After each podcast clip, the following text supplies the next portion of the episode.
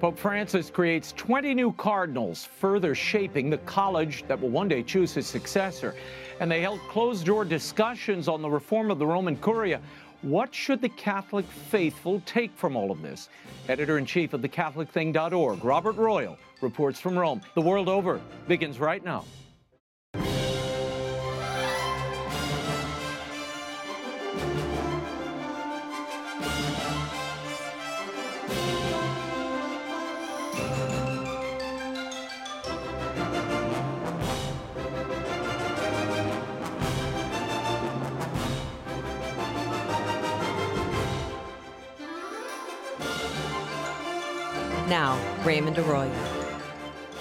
A warm welcome to all of you joining us in the United States and the world over. We have an important show for you tonight. If you'd like to comment, send me a tweet. I'm at Raymond Arroyo. Lots to cover this evening. Let's get started. About 200 cardinals uh, out of the college's 226 participated in an extraordinary consistory in Rome this week, the largest meeting of the College of Cardinals in Francis's 10 year pontificate. The last gathering, close to this size, was at the Synod on the Family in 2015. The closed door meetings were convened by Pope Francis to reflect on his apostolic constitution called Preach the Gospel, the document on the reform of the Roman Curia. Joining me now from Rome with the latest on this consistory is editor in chief of the CatholicThing.org, member of the Papal Posse, Robert Royal. Thanks for staying up for us. Bob, what are you hearing about the discussions during these two days of meeting? And does it have any form at all, this consistory? Well, I, look, I have to say that it's rather disappointing to look at what actually happened. There wasn't a great deal of news. Three quarters, the two days that the Cardinals met with the Holy Father in these private discussions, three quarters of that time was spent discussing this kind of bureaucratic shuffle, the changes about the Curia, um, in the new document that the Holy Father put out, Praedicate Evangelium. And you know, a lot of the debate about that was who can actually serve as the head of a Vatican dicastery? Can it be a layman? Can it be a laywoman? Can they have authority over a bishop? These, uh, you know, these are not trivial questions, and there, there is serious and far-reaching theological um, consequences of them. But in the, the, current situation of the church and the current situation in the world, I don't think these are the most burning issues. The other thing that was scheduled to be talked about was the Jubilee year in 2025. So what's going to happen over the next three years? Strangely, you know, even some of the, the quite sympathetic outlets to the Holy Father just said, you know, there was some praise for the Vatican financial reforms. Um, there was some you know, discussion about some other things. And strangely, I think one of the, the odd things that came out of this, uh, this consistory is that many of the cardinals still want to know. We've been in this process now for what, a year, year and a half. They want to know what mm-hmm. synodality is. Because next October, right. just a little over a year from now, the actual synod on synodality is going to take place in 2023. So here we have 200 of the church's top leaders who a year and a half into the, the synodal process don't even know what synodality is. So for me, that was one of well, the strangest so, things to come out of the past. yeah, of some of them even challenged the idea. I noticed there were some uh, historians there among the cardinals who said, "Wait a minute, where did this come from? There's no real historical precedent for this." What was the mood in Rome surrounding this extraordinary synod, uh, Bob? Well, you know, I think that there were some expectations that, that you know there was there were rumors that when the Holy Father went to L'Aquila, there might be a resignation because L'Aquila has the tomb of Celestine V, who was the previous pope, the the only previous pope prior to Benedict XVI who had actually resigned, and obviously the Holy Father's health is slipping a bit, and there were rumors about why was he going there in the midst of you know all the cardinals mm-hmm. being here. But I think overall. Um, the cardinals that I've spoken with since the synod came to an end kind of feel that it fizzled out. Um, you know, there's always talk that these synods give a chance for the cardinals to get to go to get to know one another, and obviously, as you get near the end of a papacy, you want them to know uh, one another well enough to at least begin to think about who wants seed to the papacy. But I'm a little skeptical of this. I mean, they're just there was just the one day in uh, on, on Saturday when the Cardinals were actually made, the new Cardinals were made Cardinals. Then the Pope went off to L'Aquila on Sunday. And then these two days of what were really, I think, rather abstract and, and not very incisive conversations. So how much they hmm. got to know each other, I really couldn't say that, that, that there was a great deal that was done in these days, but maybe some you know, some acquaintances are struck up and maybe some things will follow out of it. But I, I think overall, for me, for the people I've been meeting, um, it rather fizzled out. In, in, recent weeks, Bob, we have seen the church persecuted in uh, Nicaragua, uh, in recent months in Nigeria and China, of course. Any mention of those flashpoints, if you will, for the church at this meeting? Did they consider that at all, the state of the martyred church today? Yeah, I didn't hear anything about it. In fact, I wrote, uh, we have a, a spin-off from the Catholic thing called the Vatican thing. When I'm here in Rome, now we're doing this Vatican thing. It's kind of a, a secondary column every day. Uh, and I wrote about this, that, you know, when you think about the threats to the church around the world, the countries you just mentioned, as well as the pressures that we know are being put on Catholic institutions here in the United States.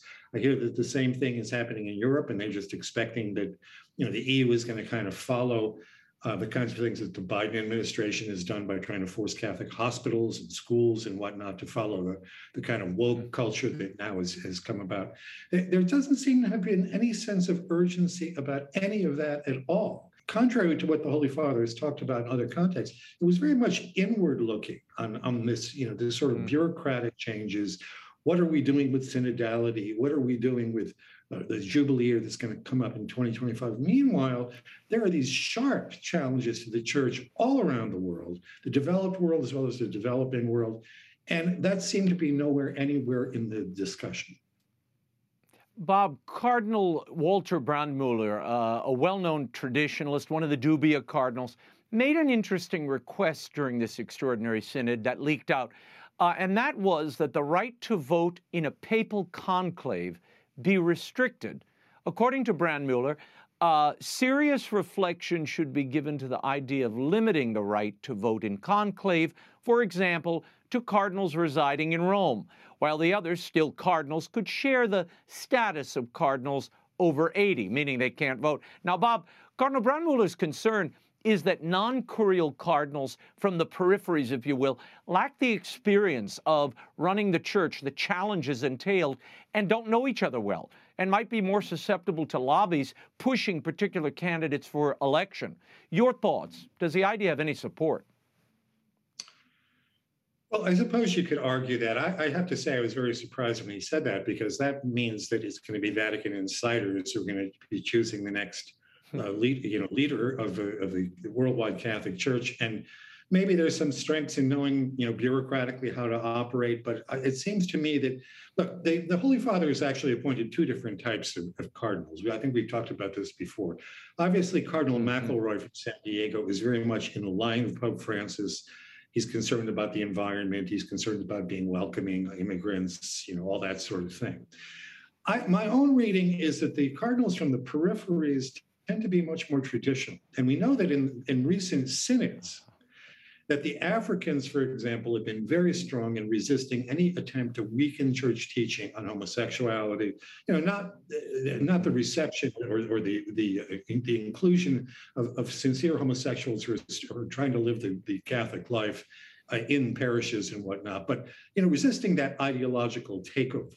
So I, am a little bit ambivalent about this. It seems to me that it's a good idea to have cardinals from outside the, you know, the usual suspects.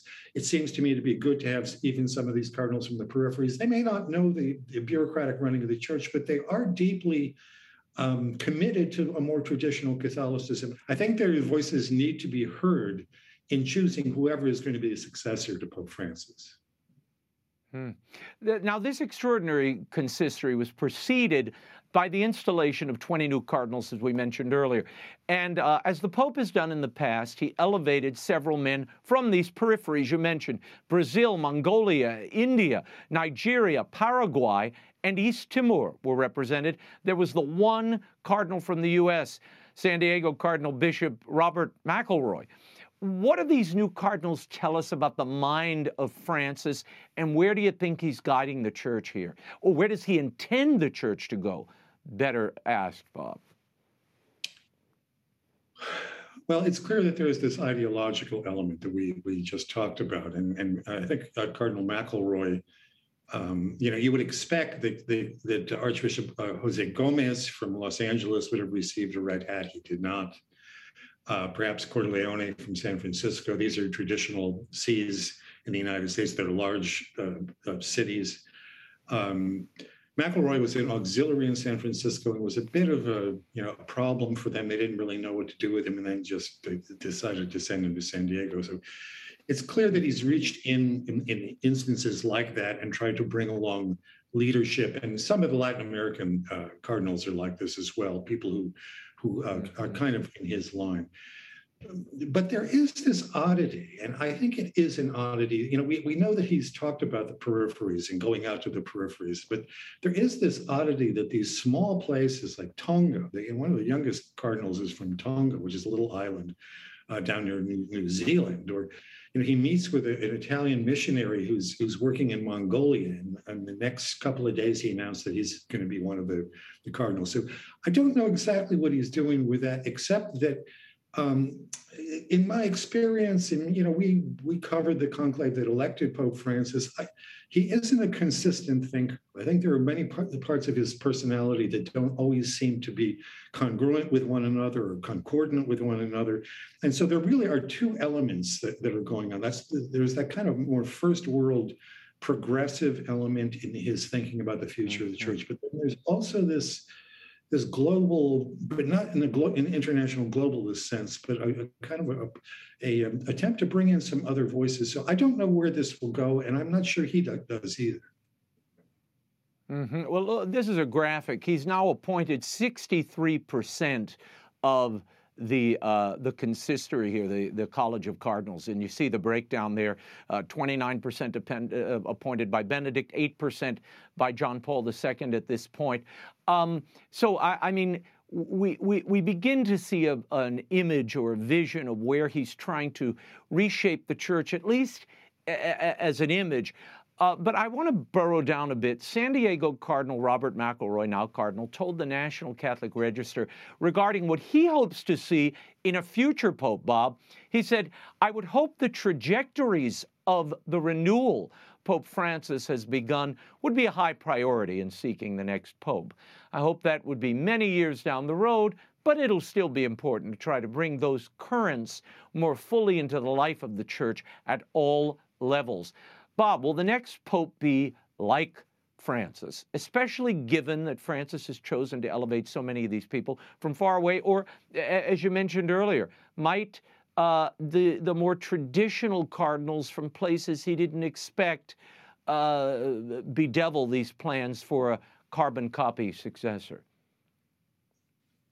Well, one of the things we know, you know, there's even some Roman sayings about people who enter the, the conclave as uh, probably as, as potential popes come out cardinals. You know, you never.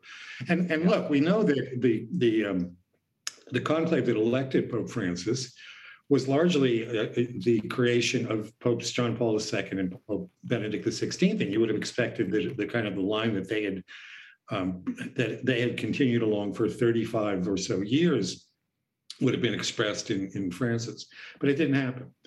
Um, I, you know, I want to say about Cardinal McElroy, he has been really one of the, the cardinals who've kind of pushed the, the line of Pope Francis to our bishops. Our bishops have not been very welcoming of it. There was an exchange between him and then Archbishop Chaput, who is now retired, uh, in 2019, in which um, McElroy was very strong ab- about not considering abortion the preeminent moral issue in the United States. In other words, the kind of cardinal he would like to see, and the kind of pope probably he would like to see, is someone who wouldn't challenge Nancy Pelosi, who now tells us that it's a sin to deny people access to abortion. They wouldn't challenge mm-hmm. uh, Joe Biden seriously. We basically would get the kind of uh, business as usual that we have in places like the United States and unfortunately in Europe as well. So um, there's great uncertainty, I think, about where the church will go after Francis, and perhaps that's a good thing. I don't, I don't think we can predict in advance, although I hear, I've heard in the last couple days rumblings that there's a kind of a new St. Gallen mafia that's trying to already begin to shape the next conclave, and who knows what that will result in. Hmm. Well, well, we'll stay tuned for that. But Cardinal Arthur Roche uh, of the UK, who was given the red hat by Pope Francis this weekend and serves as prefect of the Dicastery for Divine Worship and the Discipline of the Sacraments, he warned about the politicization of debates over the different forms of the Mass, Bob. He told Crux those who argue that the reforms of Pope Paul VI and Pope Francis are contrary to church tradition, quote, we've got to be very careful because the church passes on the tradition and it's the church that makes the tradition. It's not people in lobbies that create the tradition. Now, Bob, I thought tradition proceeded apace. I, I didn't realize it skipped two papacies, you know, 35 years you just ignore. Uh, Roche went on to say, quote, I always think that for me as an Englishman, a great example to me is our history, our Reformation history, where our young priests were tortured and very cruelly executed for two things for the Mass and in faithfulness to the See of Peter, in faithfulness to the Pope whenever we celebrate Mass, we always mention at the point of unity, first, that we're in union with the Pope, and second, that we're in union with the Bishop, who is in union with the Pope. I thought Jesus was the first point of unity, and just to give him a tiny little uh, refresher course in Reformation history, they were fighting over an marriage annulment. Let's not forget. It was the marriage that was the centerpiece and doctrine they were defending, and uh, most of the bishops folded. Your thoughts, Bob, as you hear all of that? Well, you know, it was Benedict XVI, back when he was just a theologian, Joseph Ratzinger, who said that the change in the liturgy that Paul VI introduced, the radical change that he introduced in the 1960s, had never happened before in the history of the church. So when you talk about, you know, being loyal um, to the tradition and, and, loyal to the church. The loyalty, as Chesterton says, has to be also about the democracy of the dead. That we, that, that you talk about inventing something. We invented something in the 1960s that isn't particularly gainly. That doesn't draw people in with with a depth of, of spirituality that the older uh, uh, liturgy displayed. Um, yeah. That was radical in, in its uh, departure, and it's it's sort of brusque departure from what we had earlier. And so I, I, think for all these reasons, and we, you know, we go back to that document of, of, Vatican II about the liturgy that talks about the Latin language and Gregorian chant. You know, we've talked about that a million times already. Yeah. So, yeah. you know, the idea that that somehow people who are looking back and saying, well, wait a minute, you know, 60 years ago, suddenly we, we come up with this entirely new thing.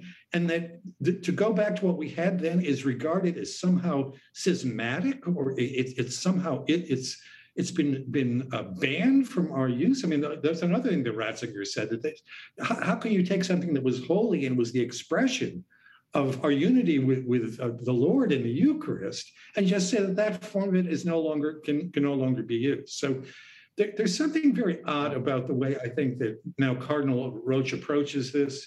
Uh, clearly, it, he's he's expressing what Francis wants, although he's been so um, he's been been so absolute about it that we hear some rumors that the Pope actually has been a little bit uh, annoyed with him that he's that the Pope himself begins to be uh, criticized because people think that he is behind the, the, the harsher uh, steps that Roche has been taking. But it, look, this is hmm. very odd. I don't think that th- this attempt to tamp down the, the, traditional Latin language is going to work. I think we're going to see some interesting changes in the future. The actor Shia LaBeouf was recently interviewed about his conversion to Catholicism. He plays Padre Pio in a new film. He claims the traditional Latin Mass, Bob, played a role in his conversion. Listen.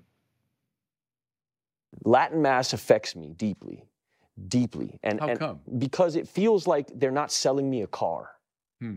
And when I go to some mass with the guitars and stuff, yeah. and I'm from, you know, Santa Ynez, right? So that's where I was catechized. And there's a lot of guitar playing, and there's a lot of like what feels like um, like they're trying to sell me on an idea. You know, Christ the King in Oakland does a Latin mass every day of the week, and it feels like it's it's not being done to sell me on anything, mm-hmm. and it feels almost like like I'm being let in on something very special. And the quiet, uh, um, the, the, the, it, it, it activates something in me where it feels like I found something. That's uh, Shia LaBeouf with, uh, with Bishop Barron. Uh, he is not unlike many young people I've encountered, Bob, who are drawn to the mystery, to the wonder of the traditional Latin Mass, the otherness of it. Why is the Vatican so insistent on stamping this out? Surely this had to come up at some point during this consistory. I didn't hear it. I, you know, I talked with a lot of people, and, and that doesn't seem to have been uh, like there was a lot of silence from what I'm told during this point of the the the, the, the various discussions in the, in the consistory. Um, you would have expected that maybe that would have come up because there, it, it, was not the case that the bishops of the world or the cardinals of the world were demanding the suppression of the traditional Latin Mass. But look, the, the reason why that mystery is so attractive to people is because the reforms of the Mass that we got are on a very superficial level. You know, on, on the one hand, you do want to have a, a liturgy and you do want to have a church that speaks to people today. But when what today is, is a very kind of practical, you know, horizontal level society where we don't even have a very deep sense of nature, let alone of, of what's supernature, what's supernatural. Right. You take those elements from society, like guitar playing and whatnot. That look, there's a place for guitar music. You love uh, certain guitar music, so so do I. Anybody who loves music will like various different types of music. But certain certain forms lend themselves more readily to the kinds of spaces spiritual spaces that are not just the emotional um, what's normally emotional in the, in the society and in the time that we're living in right now. And I think that what LaBeouf was responding to there is something that really transcends every particular time and that takes you back over thousands of years. I mean, this this is something that is based. The way we, we read from Scripture is based in the ancient Hebrew way of of conducting their liturgies, and so we're really you know we're digging back into a very rich human thing as well as a Catholic thing. So it's not surprising. It's not surprising that what is yeah. regarded as mystery really just conveys something that you cannot, by some sort of rational reform, uh, hope to achieve in the modern world. No, no, it, it's uh, it's the past and the present and and the, the and the supernatural all meeting in that one moment. I mean, it is Christ crucified and our moment and the future. It's everything, and that um, the, the Novus Ordo strains to capture that sort that sense of awe, and um, it it can do it but it's a it's a rarity because the form is so broken and do it yourself if you will. Now cardinal roche spoke in glowing terms bob about quote the inculturation of the roman missal into the amazonian culture. How about the inculturation of the roman missal to the traditional rat, roman rite i mean w- w- again we're justifying odd permutations of the of the mass but then trying to blow away and destroy everything that the current mass sits upon. Yeah, and I, I see in this a, a, deep problem with our Western civilization in general. You know, we tend to look at other civilizations, whether it's indigenous peoples in the Amazon or people in Africa or Asian cultures, and think that somehow um, you know, they're superior to us. And look, given the discussion we just had about the liturgy, there's a way in which those cultures do tend to touch on timeless uh, ancestral truths and, and, and depth about nature and about supernature. But at the same time, it's odd that our own tradition is not hardly valued at all. We, we, we take the, this thing that was developed over the course of centuries and slowly was built up into a magnificent edifice, whether it's a, it's a full high Latin Mass or it's a low Mass there, there were things that had been built into that that you just simply cannot reproduce because you decide you're going to have a liturgical reform. And the, the results are, are clear. We, we know people used to go to those masses, even if, you know, we hear the story that they didn't understand. I remember my parents didn't know any Latin, but they took their missals and they had their, their Latin and English right. on facing pages and they followed along and they knew what was going on. Um, what we have right. now is very easy to understand, but is what we're understanding all that important to us. I mean, we, we just don't seem to be those, those profound spiritual truths, those profound spiritual realities don't seem to be carried to the heart, as Cardinal Newman once said when uh, we're, we're mm-hmm. experiencing them in the liturgies. The, the, universality is also blown, Bob, when you don't have a common language, you know, in Paris, in, in Madrid, and in the United States. Uh, there was once, at one time, we had a common language, and that Latin was everywhere. It was foreign to everyone. Yet it was home, and it was the home language of the church for centuries and centuries. And to shatter that, that that's, a, that's a big trade off. Um, at a press conference in the Vatican last Friday, Cardinal Jean Claude Hollerich of uh, Luxembourg and Cardinal Mario Grech of Malta introduced the continental phase of the Synod on Synodality. When asked about whether the voices of Catholic priests and lay people who love the Latin Mass would be listened to in the process, Cardinal Grech, who is Secretary General of the Synod of Bishops, said, quote, the listening process means not only for bishops to listen to the people, but also the bishop has to be listened to. Because sometimes there's the risk of it being a monologue on one side or the other. End quote. Uh, and when asked if the Cardinals were worried about political interests and how they might hijack the Synod, Grech said, quote, the Synod will be hijacked by one, the Holy Spirit, if I can use this term. Bob, your thoughts on those responses, and what do you think we can expect here? Raymond, you're giving me some very hard questions, and it's almost one in the morning here in Rome. Uh, uh, look, the, this process, uh, you know, I mentioned earlier in this segment that the, we, we had bishops in the actual extraordinary synod asking what synodality is, is at this point. And right. we're, we're into this continental phase and, and, and these, these men who've been, you know, dec- living decades in the church don't know what we're, we're talking about. The, the very process of this is just so bureaucratic um, you know, God love the people who participated in this at the parish level and the diocesan level, and then, you know, these reports get pushed up the food chain, and now we're going to have the continental level, and then, you know, someone is going to have to sort all this stuff out, and um, maybe cherry picking is uh, too strong a word, but but you cannot take the input of 100,000 people and condense it into something that is going to be representative, and especially if among those 100,000, some of the most, um, let's, let's say, radically motivated, we see this in Germany, the most radically motivated people seem to, to show up and stay the longest at these right. types of meetings. So, look, the, the process, I, I don't think you can blame the Holy Spirit about whatever is going to come out of the process. This is very much a bureaucratic process that is going to lead, I fear, to where it, it, has already been predetermined it's going to go to. Um, maybe I'll be wrong. The Holy Spirit is a spirit of surprises, as the Pope always tells us. But if you have to just judge by um, sort of human uh, standards, it's pretty clear that there's going to be a heavy human uh, intervention in what is yeah. considered worthy of being discussed. Yeah, well, we'll, we can decide and, and discern which spirit showed up when it's over, not at this far away date. But on Sunday, Pope Francis became the first pope in 728 years to open the Holy Door at the Basilica in the Italian city of L'Aquila, which you mentioned earlier. Uh, the opening of the Holy Door marking a key moment in the annual celebration established by Pope Celestine V in 1294. It's known as the Celestine Forgiveness. Now, Pope Francis visited the city's cathedral, which is still being rebuilt after it was badly damaged during a 2019 earthquake. More than 300 people sadly died in that earthquake. The Pope wore a hard hat while touring the damaged church.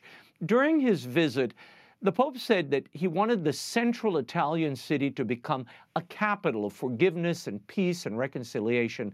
L'Aquila is also the burial place of Pope Celestine V, who led the Catholic Church for just five months before his resignation. Now, in the spring, the Vatican's announcement that Pope Francis would visit this town uh, prompted speculation that the trip could be a prelude to the 85 year old Pope's resignation. Bob, that sort of fizzled out. I mean, they, they didn't continue that narrative, though, boy, we heard months of breathless coverage that the Pope was about to retire, and you saw phalanxes of press people going over to try to cover this. Yeah, I mean, it's still a mystery why he decided to do that uh, in the midst of the ordinary synod making the cardinals on Saturday and then the extraordinary synod for the two days, Monday and Tuesday. But I have to say, I, I found it very moving. And, and actually, the, that part of, of Francis's papacy is really him at his best. It was very you know, you can probably still find the, the video on YouTube or someplace, but it's very moving. To, he had to be pushed up to the doors in a wheelchair to begin with. Mm-hmm. And then this very big, I think, a Swiss guard came and kind of helped him to his feet and got him close to the door. And then he knocked very loud with this um, olive wood stick, you know, kind of kind of a uh, mm-hmm. like almost a club on the door. And then when the doors were opened, he had to, you know, he has a very bad knee problem, so he had to kind of inch his way across the threshold into it. But I found it to be very moving, and you know, given what L'Aquila has been through because of the earthquake and this long history that it had, that for me, when I actually witnessed it, I thought was more important than you know the, the rumors about the resignation. The, the Pope's health mm-hmm. is clearly declining. Um, he's 85, I suppose, now. Five, yeah. Um, yeah, he he's uh, you know he won't be around forever, but I think this this, this part of his legacy is really the, best of him. He does have that charismatic ability to reach out to people and to talk about forgiveness. Um, that, that is, is quite rare. Other popes have talked about it. John Paul II did encyclicals about mercy. So did Benedict, and so does, have other popes in the tradition. But I think this is the better part of, of, of Francis, quite apart from you know the speculation about his resignation. But he's um, you know he's mm-hmm. got he's getting near the end, and we're going to just have to see how this plays itself out. Mm-hmm. Bob, before we go, I want to get your reaction to this. An advisory panel of theological consultants has recommended that the cause of canonization for Father Vincent Capodanno be suspended. Now, Father Capodanno was a, a priest chaplain. He served uh, courageously as a Marine during the Vietnam War. The panel wrote this With ongoing military actions in the world today, raising someone from the military for veneration may not be appropriate for our church. Bob, your thoughts, and do they realize how faithful Catholics in the military interpret and read and feel about this kind of statement? Yeah, you know, the, the Father Capodanno case is, is, sort of a classic. You know, we remember from World War II and earlier wars that, you know, the priest who would go out on the battlefield and and right. be killed sometimes you know administering the last rites to uh, soldiers is regarded as a hero you know it, it's it, several countries have always thought of that as one of the most heroic things that a, that a man of the cloth could do i fear this goes back to what I might almost describe as Francis's sentimental pacifism. I mean, he, he has called for, you know, a revaluation of just war theory, uh, just last week at at um, you know his his Wednesday Wednesday audience, he talked about how everybody involved in a war is is is is mad, meaning crazy. That you know you can't say you're not mad if you're involved in a war. Well, they had to back off on this. You notice there was a, a statement after the fact that he wasn't making a political statement that both sides in Ukraine were, you know, were equally uh, to blame. But it's the kind of um, almost default setting that he has when he thinks about warfare that, that somehow mm. th- that war in and of itself is is wrong look war is terrible anybody who's ever served in the military will tell you it, it's a terrible thing even though they're proud right. of their service but there's a difference between uh, a, a, priest who dies on the battlefield and or a, a, a, soldier who dies defending a country that has been the, the uh, victim of an unjust aggression and just you right. know the wildness of some invader. I mean, these are are basic classic distinctions in Catholic moral thought, Catholic, Catholic thinking about just war theory that goes at least all the way back to St. Augustine and probably further. So, you know, I just it just seems to me that this is one of these places where there's a certain sentimentality that has gotten hold over and above what is clear thinking about, unfortunately, what happens when evil people in the world do evil things. They have to be responded to. Otherwise, we are just going to surrender to um, people who, yeah. just think they can do whatever they want. Yeah, well, I, I think for men and women in the armed services, having a clergyman there, having a priest among them, particularly when they go into the warfield, uh, uh, th- this is a boon for them spiritually and otherwise. And you think of Father Duffy and, and my friend Archbishop Philip Hannan, who served in the First and Second World War. I mean, these were incredible men, and the, the men who served with them have such deep, passionate memories, and they, they, help, they help them maintain their sanity in the chaos of war. And I think to discredit that and the possibility of sainthood in a uniform is really disgraceful. I'll just say it. It's disgraceful. Um, a funeral mass for the. Back. I mean, go ahead. I, think we can hope that Father Capodanno will come back um, and receive yeah. his, his, his proper honors at some point. Yeah, and Archbishop Broglio has said, uh, who's the head of the military archdiocese, he is going to continue to pursue the cause, and it should be continued. Uh, a funeral mass was said this week, Bob, for former Archbishop of Milwaukee, Rembert Weakland. He died last week at the age of 95. Um, it, it, was held Tuesday at the Cathedral of St. John the Evangelist. The Mass came with controversy as survivors of clergy abuse demonstrated outside the church. Now, during his time as Archbishop from 1977 to 2002, Weakland covered up abuse and knowingly transferred abusive clergy to new parishes. Survivors argued that a public funeral was a celebration of Weakland. This man being buried Tuesday is unrepentant. He died unrepentant for the harm that he caused. Weakland was also forced to resign, as you know, Bob, as Archbishop, uh, after it became known that the Archdiocese paid out nearly half a million dollars hush money to a man with whom Weakland had a sexual relationship. Uh, your thoughts? Weakland was never forced to face any consequences, Bob, for the abuse he allowed to happen, uh, nor for the, the, the money he misused from the diocese. Yeah, and after uh, the scandal came out, he wrote a book which basically tried to justify himself, you know, making excuses that psychiatrists had told him it was okay to put these men back into service and even kind of uh, trying to smooth over his own sordid personal history. Um, look, I met him a couple of times back when the bishops were working on uh, an economics uh, uh, document uh, in Washington. He was a very um, kind of imposing figure. He, he had a very um, nice manner and he, he, had a way of, of speaking that just made you feel a certain respect for what he had to say. But I, I, find that that covered up something that was so painful. We we kind of all uh, detected that there was something fishy going on there, but when it actually came out, it really felt very very sordid. And um, you you saw that Father James Martin at first praised him as as the friend who unfortunately went astray, but then of course had to back off when he saw that the pain that many of the the victims of those priests actually felt and expressed when when this was going on. So look, it's it's a mess.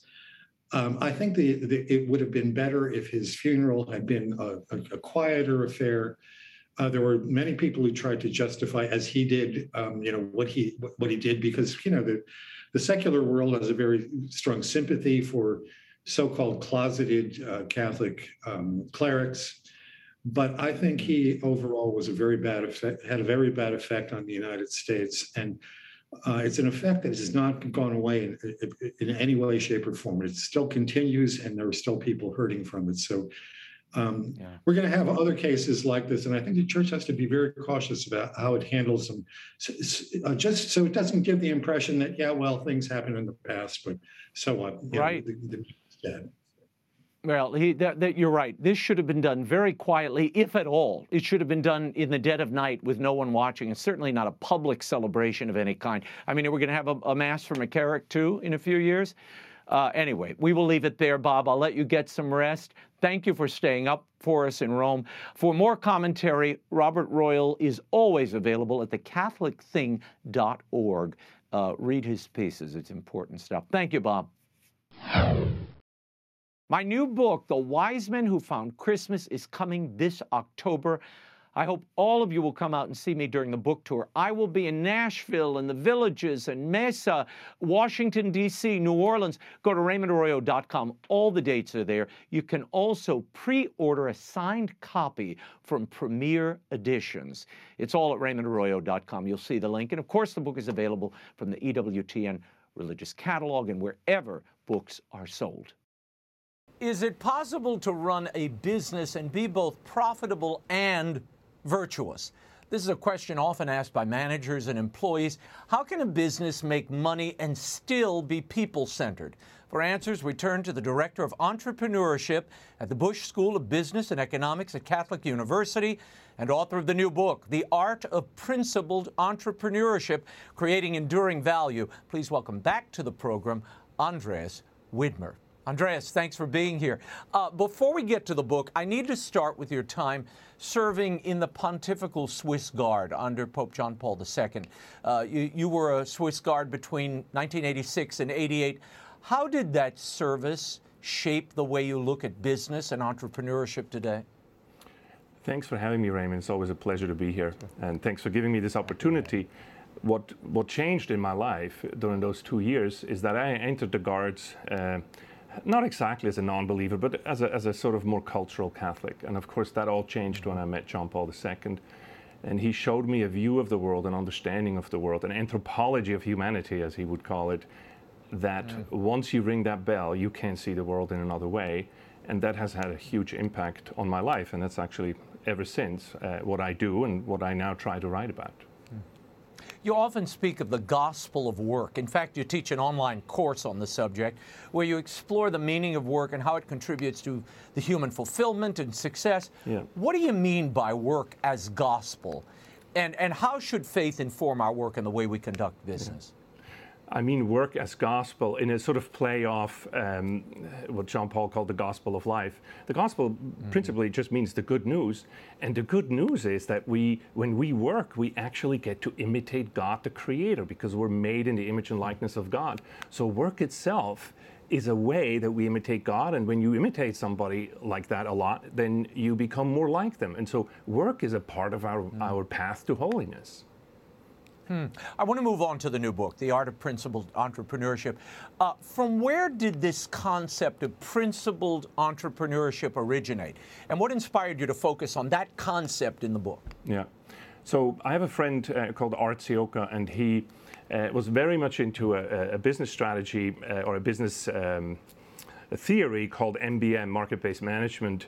Um, and in there is this principled entrepreneurship as a piece of it, which basically focuses on uh, the person centered management of a company.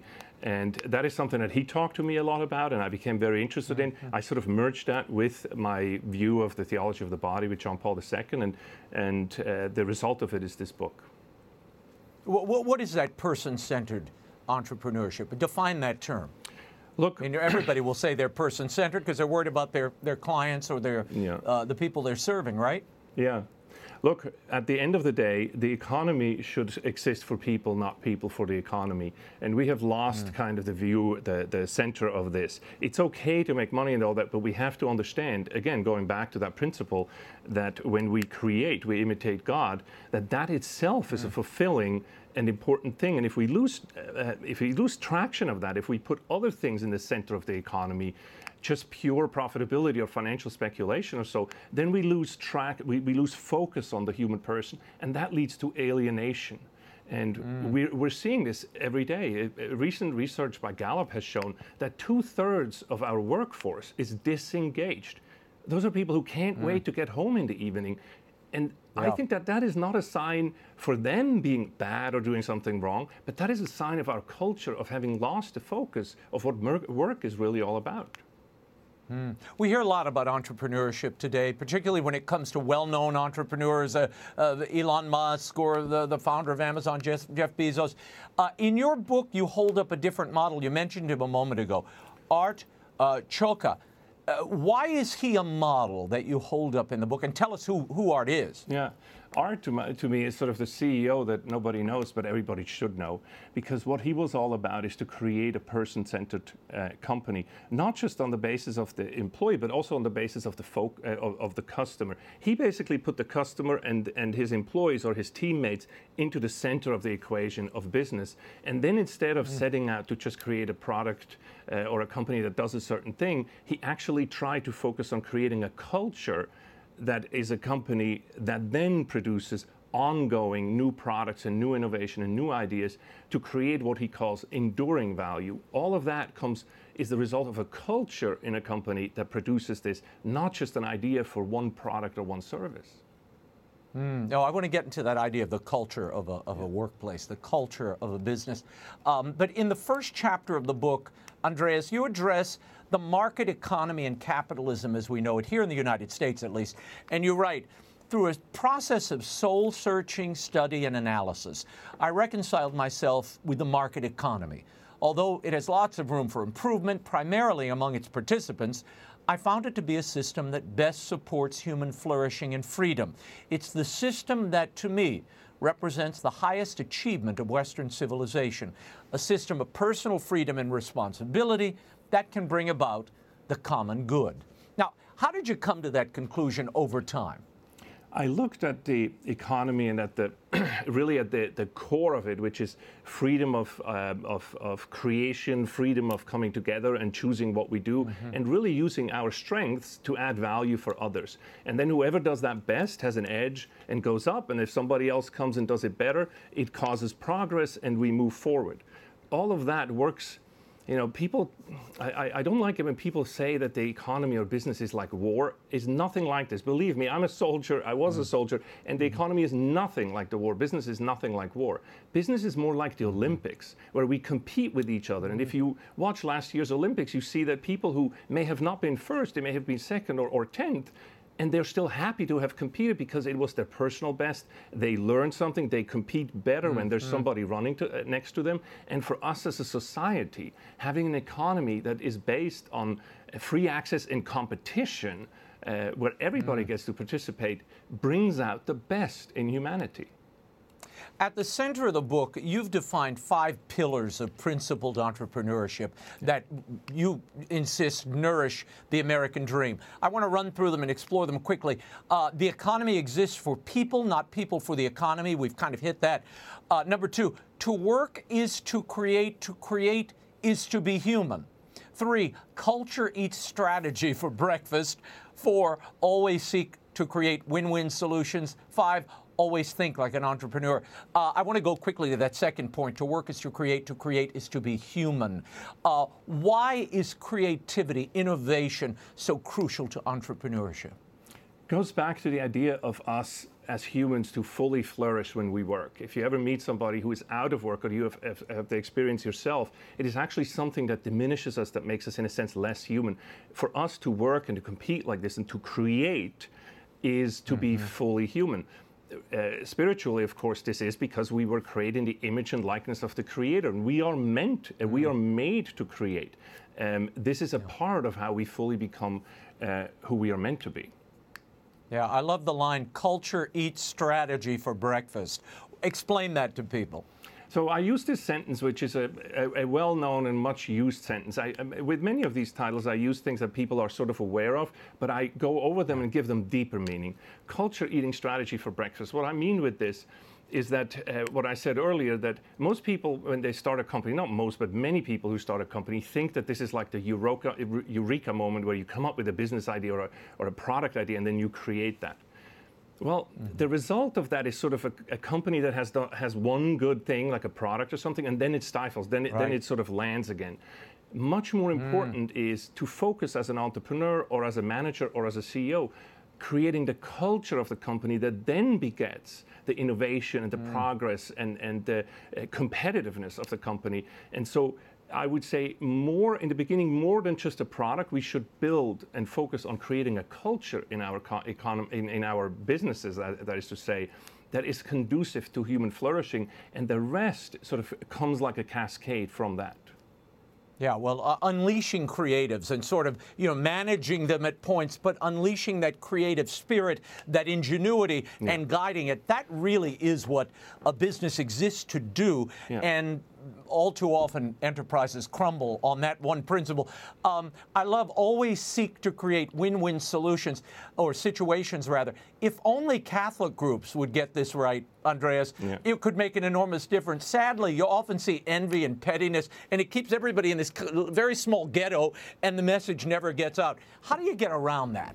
creating a win-win situation when people feel there's the only way for me to win is for you to lose. That is the greatest misunderstanding of the market economy. People think mm-hmm. that the economy is a zero sum game and nothing could be further the, from the truth. The economy exists by somebody saying, How may I help you? That's the core question of business. How may I help you? That includes everything we need. It includes me and you and how I can help. Now, if I do this right, mm. I use my God given talents to add value for you, which you then are willing to pay more for than I paid for it to make it that new, that new value, we measure that with money, profit, that new value is new money, has never been there before. So to compare it to the idea of the economy being like a pizza, the economy is not like a pizza. The economy is like a pizza shop, like a pizzeria. We make pizza. Yeah. So this whole idea then, right. when you look at the economy as a zero-sum game, you come up immediately mm. with the idea, well, we need to redistribute wealth. No, no, no. What we need to do is to make more pizza, give more people access to enable their create, creativity, to integrate them into networks of productivity and exchange so they can be productive and fulfill themselves, and not only through the work that they're doing, but through the creativity and through the generation of new wealth. Uh, uh Andreas, I am not a huge fan of bureaucracy, as anybody who's watched this show over many years can tell you, though a certain amount is necessary, I understand. Yeah. How can bureaucracy get in the way of the principled entrepreneurship that you are making the argument for here? Doesn't it stifle creativity? Uh, you know, and, and, is there a way to make it work in harmony with this entrepreneurial vision you put forward? Yeah. The first thing is to understand that idea that the economy is not a zero-sum game. That's very important, and, mm. and uh, bureaucracies a government need to understand that. Second is this concept is was one of the uh, ideas I explain in the book uh, about creative destruction. The way, think of a forest, the mm-hmm. way a, a, forest grows is that the big old trees fall over eventually. First, they dominate and they give shade to everything, things coming on, yeah. up underneath, and then eventually they fall and new growth comes up. That is creative mm-hmm. destruction, right? And, and the fall of it even has a benefit. It, it creates soil and, it, and new things come up of it the economy is exactly the same way. We should not try to uphold large old trees that sort of you know, um, outlived their usefulness in a sense. But we should mm. always encourage competition in the economy. We should do everything to increase and to, to, to ensure competition and nothing to decrease it. Because as long as we have this competition, the consumer, us, all of us, actually benefit because we get the faster, cheaper, uh, cheaper, better kind of solutions out of that kind of system. And that's also good for the for the bureaucracy of the government because that there you're looking at tax systems and, and, and tax revenues and so on. Right. So so the bureaucracy sometimes gets in, in, in the way by trying to maintain the status quo. And in the economy, that, that is actually not the way to go. Yeah, or, or, you know, in the creative arts, you, you often see these companies where the bureaucracy tries to pick winners and losers that the audience don't agree with. You know, so they're they're they're fighting, counter-programming their own yeah. audience, and you see this in big studios, in small operations. It's an amazing thing to sort of witness. Um, what do I call it? Fail upward. People failing mm. upward. You know, they get less and less ratings, less and less audience, yeah. but, the, but but people continue to push them. It's astounding.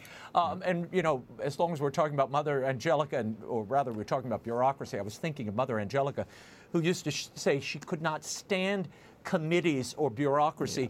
She said, you know, a committee, most people, the Lord tells them to do something, they gather a committee, they do a feasibility study, they lay out a budget, and by that time you've already forgotten what the Lord asked you to do. There is this idea that she that she taps into there that what we're meant to be, we are meant to be teams and working teams, and, and you can mm-hmm. even have some rules for that, eh, which you can compare to bureaucracy. But the teams and what our, Mother Angelica did so well, she found people with different God-given talents and then let them do yeah. like what you're doing, totally focus on what their talent is, and then have other people make up for their non-talents. And if you have a team right. together where everybody gets to practice and, and fulfill their God given talents, then the teams become larger than the sum of their parts. And that's where you get this economic miracle of great prosperity.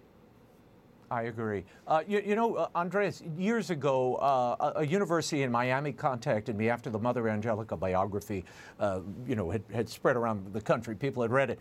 And they were using it as a textbook in entrepreneurship yeah. um, and kind of inspired entrepreneurship. Yeah. It, uh, talk to me for a moment about that branch of study that sort of, you know, Mother Angelica never had budgets initially. You know, she, she sort of went with her gut and where the audience was going. Is that a is that illicit approach to a business in this day and age? It has always been, and it will always be. I think Mother Angelica is is if when, when she becomes a when she's declared a saint, I want to make her the patron saint of the American dream because that is exactly what she represents. That. that. she comes yeah. from nowhere with, with, in an environment where you think she's not she's not going to have any chances or amount to anything, and she overcomes all that by finding her God-given talent and finding a way to add value for others. None of this at EWTN would would work if the value proposition of how may I help you wasn't figured out. Mm-hmm. She did she helped them with the network and with the kind of news and information and, and, and programming that people loved. And she found the people mm. to deliver that value um, value proposition yeah. um, that were just excellent. And it's it's a, a, case study in how to be innovative and how to, in my opinion, be a principled entrepreneur. Yeah, no, no. She she identified that need in the audience and yeah. then she fulfilled it and, and, and expanded on it. And never lost, she never lost sight of the person, of the human person. This to her was, of exactly. course, about Jesus Christ, and as a, as a, right. through an extension of that, through it was about each person who's watching this every day. I, I, remember seeing her on TV, and she talks to the individual person. It was about each individual yeah. person, and it was also about each in each individual employee, and and that is uh, what I mean by person-centeredness. Mm. Before we run out of time, inflation is at a 40 year high right now, 9.1% currently. And you and I know that's probably much higher. The government uses a lot of voodoo to yeah. uh, come up with that number. Uh, this makes it awfully hard for folks who want to buy a home uh, and, and, and who dream of a business. And I often think of that old adage necessity is the mother of invention. Uh, Andreas, is there a silver lining in this harsh economic environment? I think there is. If you're looking at the latest numbers of entrepreneurship, over the last 40 years, we had a dramatic decline. I think we're at 40% of what we used to be in the 70s, literally. Mm. And this is even with all the tech boom and everything. We have 40% of the amount of entrepreneurs that we had uh, back in the 70s, except after COVID and now with this mass exit, they call it you're mm-hmm. starting to see numbers where we have in a few months as much uh, new startups as we had in years in a year before. And I think there is this silver lining that a lot of people are saying, okay, enough of this bureaucratic large company thing. Let me go out and actually pursue my uh, talent and my happiness and start my own company. And I encourage everybody out there to really to look at this book and it's a, step by step approach to mm-hmm. think about how can I do this and, and to give you some ideas and some, some points of reflection uh, to go about this, to put this into reality. Mm.